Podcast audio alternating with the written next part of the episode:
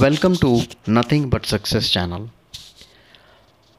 Today we are going to talk about conquering our fear, defining the fear.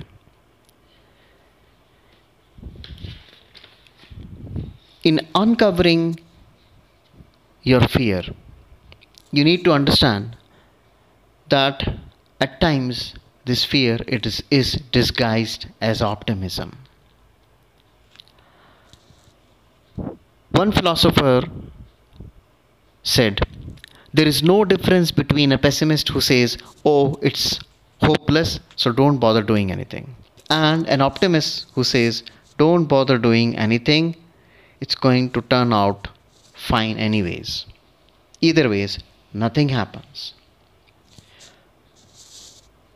Do you really think things will improve?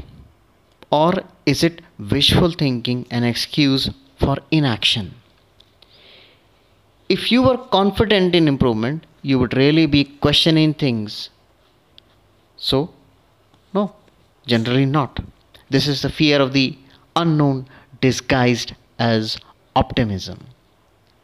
Are you better off you were one year ago, one month ago, or one week ago? If not, things will not improve by themselves. If you are kidding yourself, it's time to stop and plan for a jump. A French poet, Jean Cocteau, once said, You have comfort, you don't have luxury. And don't tell me that money plays a part. The luxury I advocate has nothing to do with the money. It cannot be bought. It is the reward of those who have no fear of discomfort. So keep it in mind that the only way to take out your fear is to take action. When we need to take action, an important thing to be kept in mind is uncertainty and the prospect of failure can be very scary noises in the shadow. Most people will choose unhappiness over uncertainty.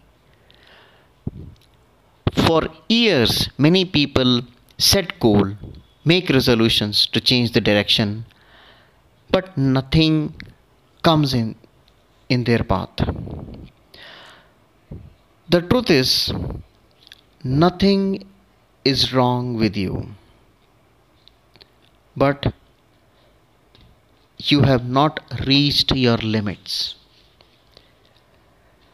So, if you focus on going beyond the limits, then that fear could be overcome and then you will become successful.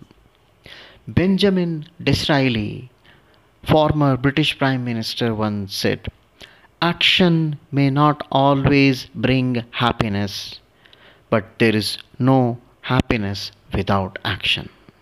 So take action without being fearful of the fear inside you. Signing off for now. Do subscribe for more upcoming talks.